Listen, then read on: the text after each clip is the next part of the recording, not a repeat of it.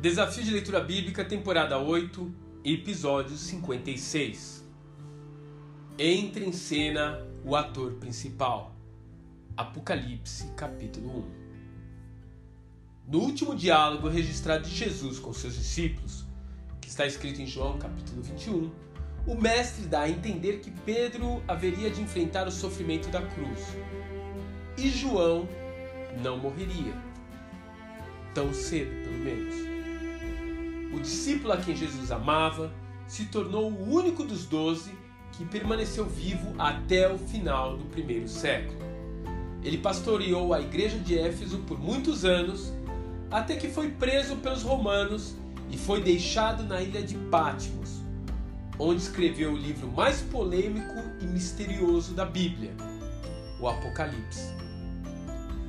Por trás de todo o simbolismo e suspense contido em suas páginas, temos nessa obra a conclusão de todo o roteiro bíblico que se iniciou lá no Gênesis: a criação, a queda, a redenção e agora, finalmente, a restauração do reino de Deus na terra e o julgamento dos perversos.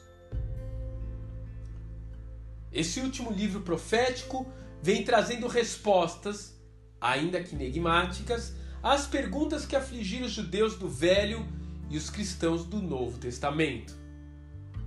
Haverá uma restauração para Israel? Quando o Eterno julgará os perversos? A igreja conseguirá sobreviver às perseguições?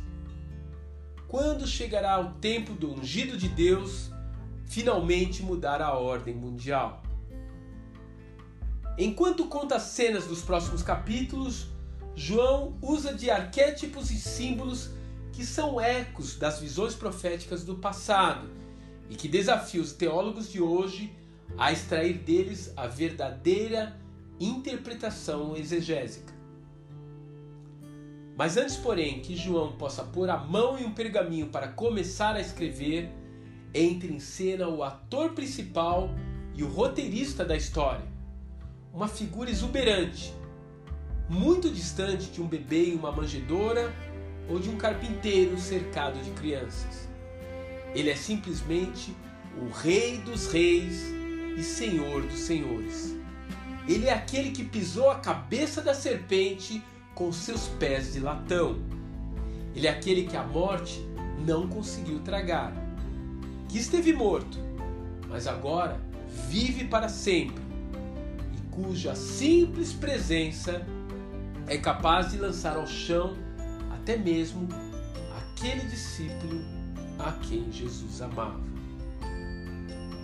Quando vi, caí aos seus pés como morto. Então ele colocou sua mão direita sobre mim e disse: Não tenha medo, eu sou o primeiro e o último. Sou aquele que vive. Estive morto, mas agora estou vivo para todo sempre. E eu tenho as chaves da morte e do Hades comigo. Apocalipse, capítulo 1, versos 17 e 18. Que Deus te abençoe e até amanhã.